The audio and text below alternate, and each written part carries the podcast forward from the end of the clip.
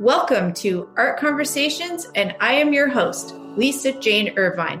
As a practicing visual artist, I've had the opportunity to meet many interesting individuals along the way. Every path I've ventured down has provided me with a greater knowledge in the arts, as well as a vast array of experiences that have helped to shape my practice both in and out of the studio. I encourage you to grab a cup of tea or even a coffee and settle in as we begin my conversations with my guests who are working, practicing, exploring, even playing in the arts.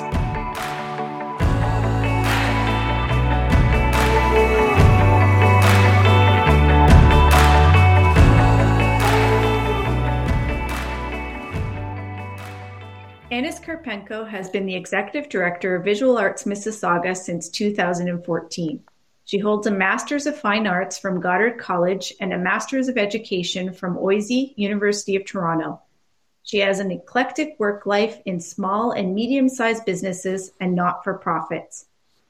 Her early days were in theater, where she was the administrative director of a summer theater and stage manager. She has worked in the literary arts as an editor, proofreader, and typesetter. In addition, she has worked as an administrator for an opera singer, an entertainment lawyer, a South African wine importer, as a church secretary, and even as a kinder gym instructor. She has been a lifelong artist and arts lover. Annis mostly works in photography and mixed media. She has a love of dabbling in new mediums and new ideas. Please help me welcome Annis Karpenko to the podcast. Good evening, Annis, and thank you for joining me. Hi, Lisa. It's always my pleasure to chat with you. It's always fun. I wish we had a coffee in front of us right now. Yeah, exactly. I thought we would start tonight by having you tell us a little bit about Visual Arts Mississauga. You've been there for seven years. So, can you explain to anybody who doesn't know about Visual Arts Mississauga what it is, where it is, and your role?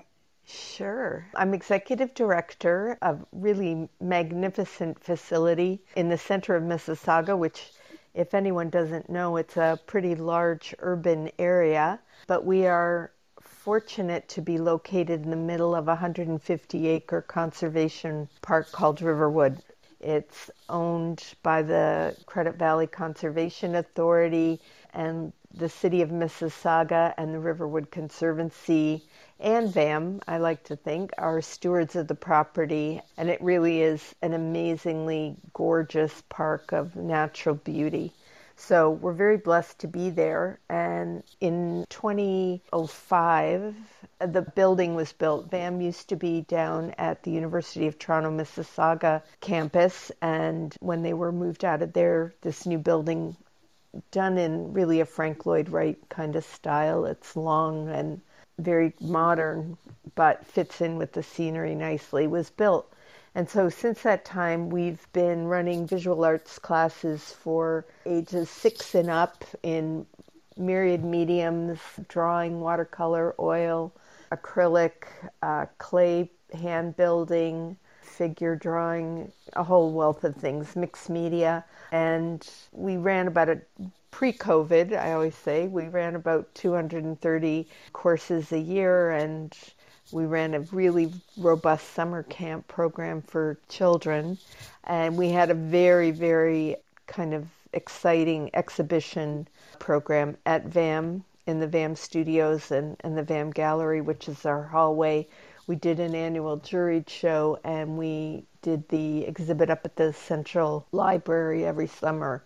And we always say we are built on three pillars of excellence. So, art education, for sure, art exhibition, and then our community engagement program where we deliver art workshops into Peel Region schools, senior homes, organizations such as Big Brothers or Boys and Girls Club, Big Brothers and Sisters, and um, other areas. So we run quite a few workshops during the year. Again, COVID's changed everything for everybody, but yeah. I have to say, for anybody who hasn't seen it, it is the prettiest location around. Oh, it is. What an amazing space you have to go to every day for work. Some of my favorite moments there have been uh, being in a classroom and having a deer come up to the window. Yeah. Oh, yeah. It's it's really it's remarkable. We've had opossum and deer and foxes, and there's all sorts of things. And the birds are exquisite. There's a big birding community at Riverwood, and the Riverwood Conservancy runs nature programs throughout. And we have, you know, when the weather's great, we have instructors who adore doing plein air workshops. Mm-hmm. So we've had quite a few of those over the time. And how are art centers like VAM important to the community? Oh, wow. Well, I think creativity in any way, I like to think everybody's, well, I believe truly everybody has a creative spirit, and whether it manifests through music or performing arts or visual arts, dance, there's so many ways and of doing it. And, you know, Richard Florida's work at University of Toronto, his research shows that great communities have vibrant arts communities mm-hmm. within them. And so Mississauga is really blessed with a phenomenal amount of culture, cultural events, cultural communities at our disposal, whether it's the Living Arts Center, the Mississauga Symphony, the choral groups, the art gallery. It just goes on. Mississauga Arts Council, mm-hmm. Heritage Mississauga, which, you know, again, brings in so much of the heritage of the community. And there's so many partnerships and collaborations, not enough, personally mm-hmm. speaking, but certainly in my time, we've worked really hard to build creative and community partnerships and collaborations. I can't stress enough that I really believe that's going to be everybody's salvaging post COVID, mm-hmm. that we're really going to have to find ways to create partnerships, collaborate, and build community support together, not separately. We've been very siloed for some time, so that's going to change, I think. I've heard from a lot of artists about how COVID has impacted them. How has it impacted VAM, and what role do you think VAM plays in supporting artists during this very unusual time? Well, you know, I, I gotta say, the one thing at the very beginning because it was very clear that the world was moving into a, a, space that none of us were familiar with. As we look back now over the last 18 months at VAM, we call them COVID gifts. And we've had many of them, many, many of them. And for start, we had instructors on staff that were comfortable teaching online. So mm-hmm. we were able to pivot very quickly, even though we lost our whole spring term. We lost everything really, but we were able to pivot quickly and get some online offerings. And then we also lucked out, and one of our instructors and her husband had been working in the online community. He ran a program at one of the local colleges. He was in charge of all their online learning. So they developed a six week course for our instructors mm-hmm. that we provided to them so that those that didn't know how to teach online could. We always laugh because we'd been talking about making online offerings for three years before COVID hit. And there was a lot of resistance from students and staff and instructors saying, no, no, no. And rightly so, because we have a really, really beautiful facility and a really beautiful park. But, you know, we were forced to switch and people were forced to make the change. And so, because of that, it was pretty much done without any resistance. You know, people were already somewhat tech savvy and everybody wanted to come back and hoped to come back. We did get to open for seven weeks last fall and we're open again this fall.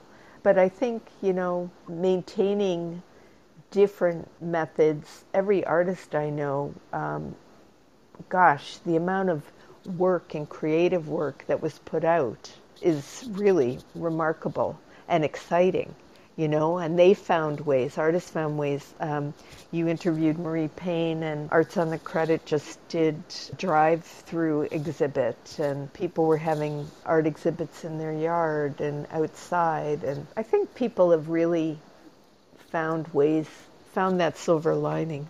Yeah, I agree. A lot of artists have evolved significantly during this time, and I've talked to them about a number of different projects that have come about that would never have emerged had COVID not happened. Yeah. You yourself are a very creative person, so you're not just an executive director in an arts institution, but you're actually an artist yourself.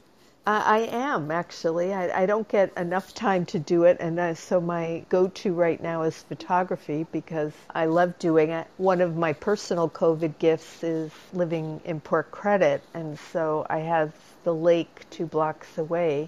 And mm-hmm. I started my Gifted with a New Day series on social media. So every morning, most mornings, I would get out and catch dawn and the sunrise down on the lake and go for a walk and it was it's exquisite. I really love light. That's my greatest influence. I follow it. It was calling me out the door saying it's going to be really nice out here this morning. You mm-hmm. should come out and take a look at it. And there's an amazing community at 5:30 in the morning out wandering, taking pictures and running and you find each, you know, the regulars and we learned everybody's names and it's really nice. So that's been my gift, yeah. I can't say I know that community. it's a little early, but yeah. And and how did you get into photography?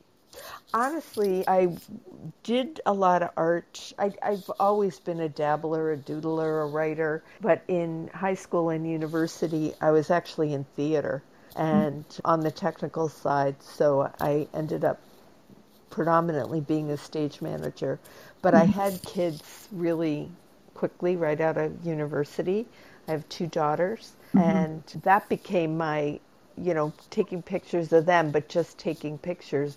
And then back when we could still get black and white film and we could still develop it ourselves, and, mm-hmm. you know, there was that.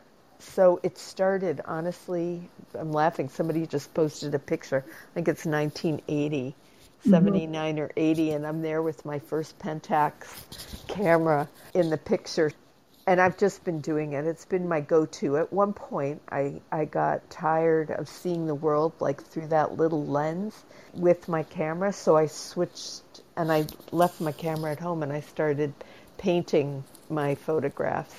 And so I went through a whole period where I was painting some abstract work and, and some scenes you know, representational stuff from my photographs. Mm-hmm. And then moved into mixed media. When I went to do my Masters of Fine Arts, it was in multidisciplinary art. Mm-hmm. And I did that specifically because I don't like to choose. You know, I like painting and I like doing collage and I like photography and I like writing and I like text. You were speaking with Cal Honey about his love of using text in his artwork, and, and I love that. Mm-hmm. So I didn't want to have to make a choice and say, oh, I'm only a painter, or I'm only a this or that. So it gives me a lot of breadth to work with. I do textile. I was a weaver for a while, and I've got blankets and scarves and all sorts of things. So I like textile work too. Yeah, I find a lot of artists like to cross back and forth between different mediums. I don't know where that idea comes from you just have to do one thing. I don't know if that's an academic idea or. Well, mm-hmm. I mean, some people, you know, flourish at that. And, and quite frankly, if you're going to be selling work, you, that's what you do because galleries and dealers want you build a name on what your work is. So, you know, Joan Mitchell and, you know, any of the artists. Some of the other artists that interest me, Patti Smith, Joni Mitchell, not to be confused with Joan Mitchell, but Joni Mitchell, whose music she mm-hmm. said, I did my music to support my painting. You know, she's a phenomenal artist. Um, Bob Dylan, I'm not sure where, it might be New York right now, but there's an exhibit of Bob Dylan's work as well. And it's really interesting. And I think if you're a creative person, you will find different ways to let that creativity out. You have no choice.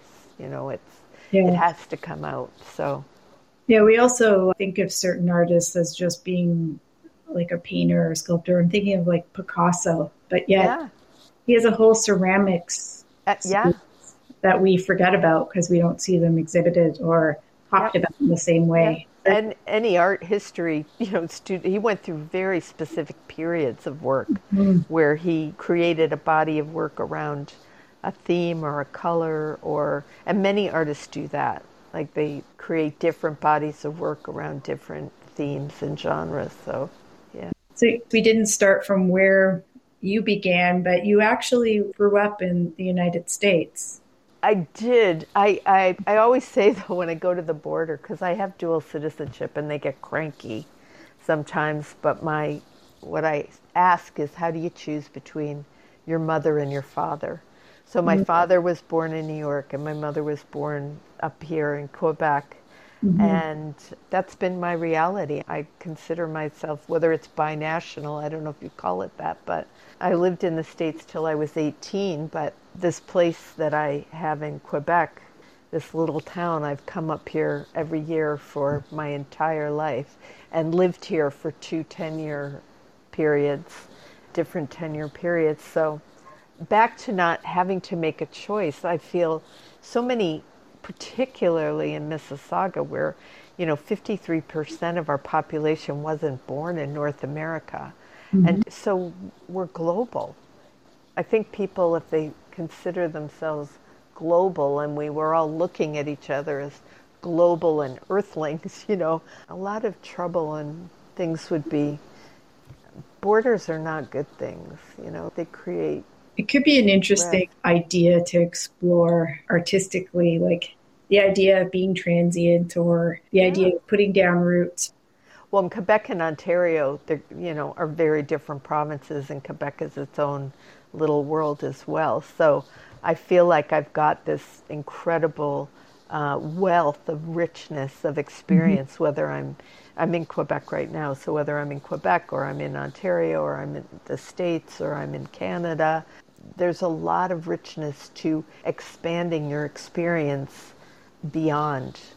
Does that experience, those differences in places and spaces, does that inform how you create art, but also how you approach being an executive director because you have these different perspectives? Yeah, I think I've, I've been very lucky in that I try not to compartmentalize my life too much. Mm-hmm. So my work life and my life life, you know, it's different when you have kids and stuff, but they blend together. And I feel like I'm a person of the world. I'm a human here at this time in this place, mm-hmm. and as we are all. So one of the things I I was very very interested in when I got to VAM was building community. And I think we've done that really well. I feel like we have put together a really welcoming community where people come and you know I can't tell you how many people start off going I'm not an artist and then they say oh, but I love making art mm-hmm. so that's a success for me I love creating I love making art if you get beyond labels I know many artists who now call themselves artists or writers will tell you it took them a long time to be able to say that out loud. I think there's a lot of people that, you know, took a long time to say, I am an artist and I am a dancer. And it didn't mean they weren't creating all that period of time. It just means that they were judging their work. They were not ready to say that. They were not ready to put themselves out in the world because it's scary to put your soul out like that. And I feel that if you can offer, when you asked earlier, what do uh, creative communities like VAM and others offer, it's really the opportunity for people to discover things that within themselves that they might not know were there or they mm-hmm. thought were there. They, when I was a kid, I used to love drawing, and now I'm going to come back and try. You know, it's magic, really. I never get tired of watching it all blossom. I recently uh, interviewed an artist. It's an upcoming episode, so I'm not going to reveal too much, but we had a discussion about that imposter syndrome. Yes. And the idea of taking ownership of being an artist and saying you're an artist and figuring out what that means. So it plays out for sure in a lot of creatives at different stages in their mm-hmm. development. So mm-hmm. you are fortunate to get to watch people come to the epiphany. So. Oh, it's an honor. You know, it really is an honor. And I think at the beginning of COVID, our main goal was to keep people engaged, that people wanted to be engaged and to find different ways to do that. We have an amazing team. We've had a lot of change over the last year and a half, but we have always had an amazing team there to help people find their little special magic. So, and they're so encouraging. You know, the staff is so encouraging, and it's great. You had mentioned earlier that you did your MFA. What kind of work did you do for that? And does it play into any of the things that you're doing now with photography? Are there links, or have you just sort of put that to the side for the time being? Uh, I'm certainly not doing as much work as I had planned to do post MFA. I've got the job at VAM within six months of me graduating. But the two and a half years that I was doing my MFA, I got to explore so many things. And back to imposter syndrome, you know, up until then, I was a worker and I was an administrator and I was a mom and I was a wife and I was a, all sorts of things. It was the first time I really gave myself the two and a half years to immerse myself in my own creativity. Mm-hmm. And it was transformative, truly life transforming. And, mm-hmm. and in many ways, in how I carried on my life afterwards, in my ability, how I saw things. It widened my ability to see and to be with nature. My biggest body of work during that time was around rocks, actually. We'd done an excavation around our house and all these big boulders that had been the foundation of an old farmhouse that had been on the property came up and they kept speaking to me. So mm. the bulk of my work during that time, whether I was painting or doing it within mixed media or just drawing or sketching whatever was around rocks. So, yeah, it was exciting. and so, what do you imagine if I was to say, what's the next chapter post VAM when you don't have to do the responsible stuff of an administrator? Will you return to being an artist? How would you write your next chapter? Absolutely.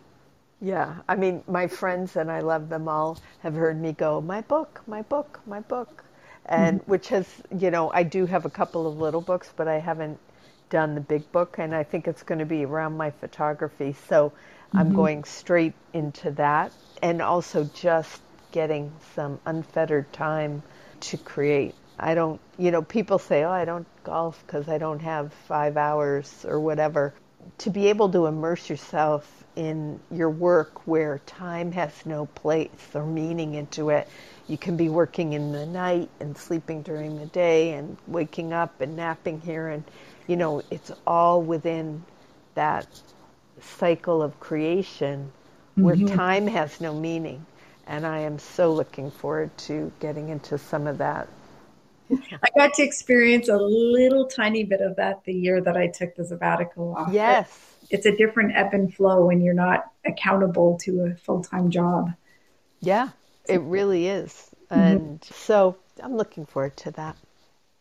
And you mentioned your morning walks. You'd go daily for these walks. And I imagine as a creative person, that act of walking definitely would be inspirational, but also it must generate new ideas and, and thoughts. And yeah. how, how does that influence you?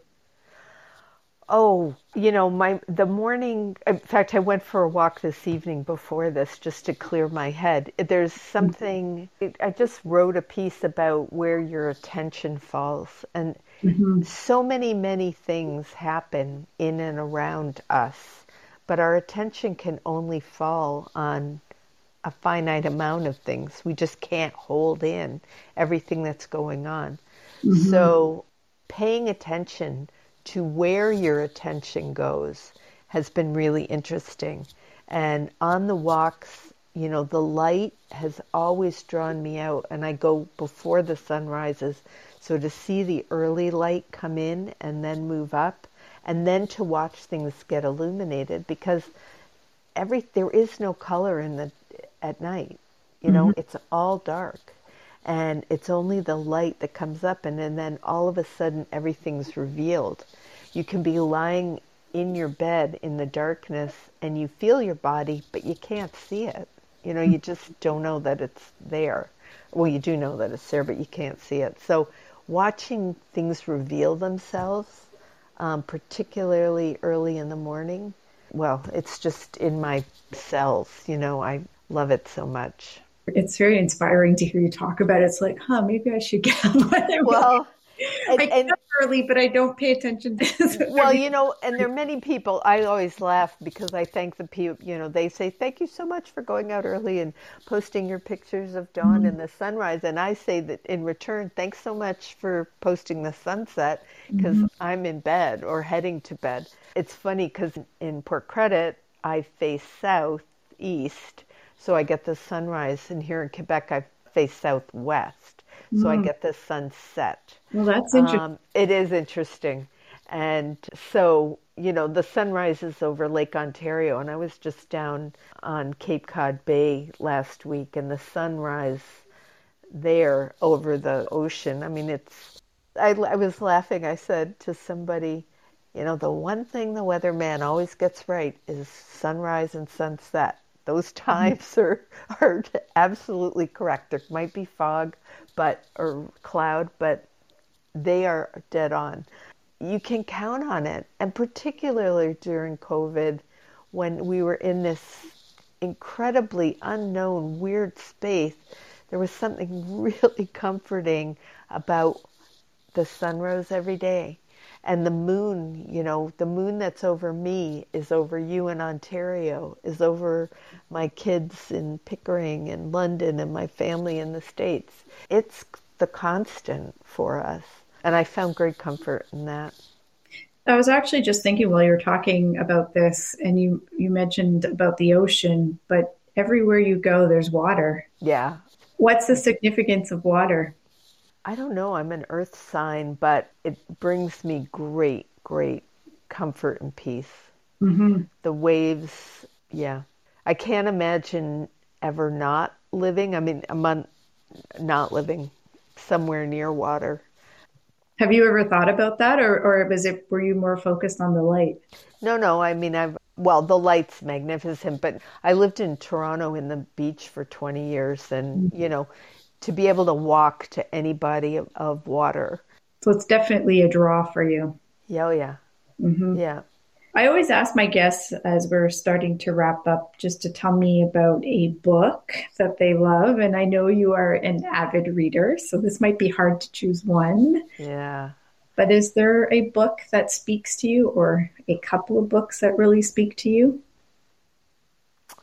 I think I gave uh, some thought I'm going to say old books. Art and Fear was one. Mm-hmm. I've been reading Patti Smith, whose music, you know, I'm somewhat drawn to, but I'm really drawn to her writing. So she wrote a beautiful book called The M Train, and mm-hmm. Year of the Monkey is her new one.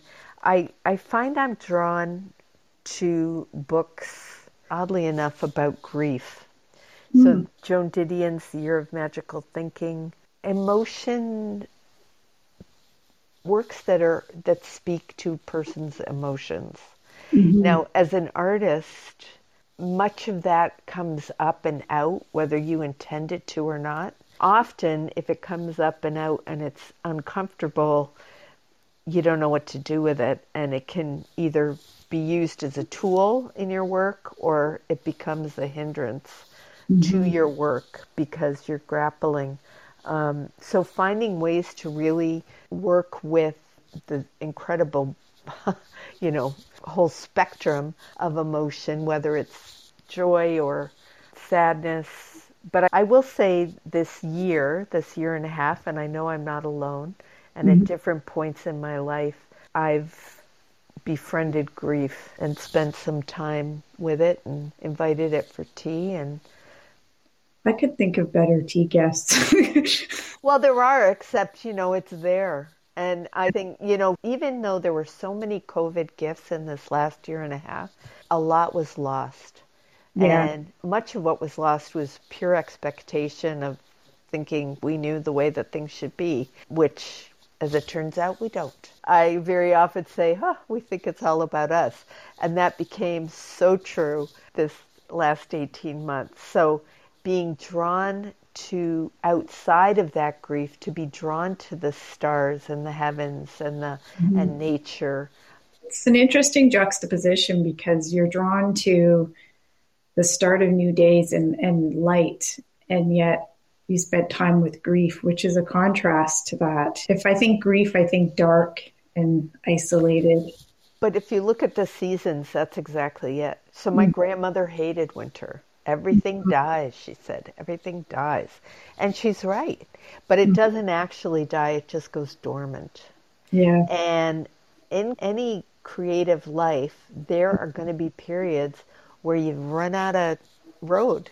You mm-hmm. know, you just, you've put all your energy into something and you've birthed something like uh, some great body of work or some great painting. In, in theater, we used to call it postpartum when the show closed because, mm-hmm. you know, you'd worked and you'd rehearsed and thing and then it runs and you're there every night doing it. And then there's this kind of oof, letdown. But mm-hmm. those that fallow period, and every you know crop needs it. That period of rest I never look it that way. That's a really interesting analogy. I would be with your grandmother on the not liking the darkness of winter. Yeah. I, I know many people that don't. And there's seasonal affective disorder because it gets dark and your body really responds to sunlight. But mm-hmm. it's also, we're not really used to allowing ourselves that period of time to rest.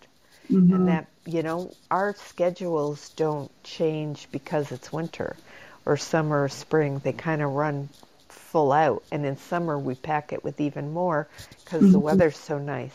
We're not all that comfortable slowing down. And COVID gave everybody a really good taste of that. And not everybody liked it. Yeah, it really stopped the world and made yeah. a pause. So yeah, yeah. But it's you know, the leaves are falling, they're turning red and yellow and they're falling off, and then the trees are bare. But you know they're going to come back. Like the sun's going to rise tomorrow, the leaves are going to come back in the spring, the new flowers are going to spring up. Mm-hmm. And yeah, I always get excited in spring. Yeah, yeah. Like yeah. I love seeing little plants popping up. Yeah. Yeah, it's amazing. The winter's the time we cultivate hope and faith that that's mm-hmm. going to happen, and we're going to be around for it. Yeah, these are beautiful analogy, and I think you you're onto something here, and you may have to write these ideas down. Thanks. It's been great chatting with you, and I really appreciate it. I can't wait to see what comes if this book that will grow as you start this next chapter, as you called it. Yeah. Mm-hmm. Thank you. It's been great. Thanks so much. Bye. Thank you for tuning in to Art Conversations with Lisa Jane Irvine. If you enjoyed today's episode, please subscribe and hit the like button. And don't forget to check out my website, Facebook, and Instagram accounts. Thank you for listening. See you next time.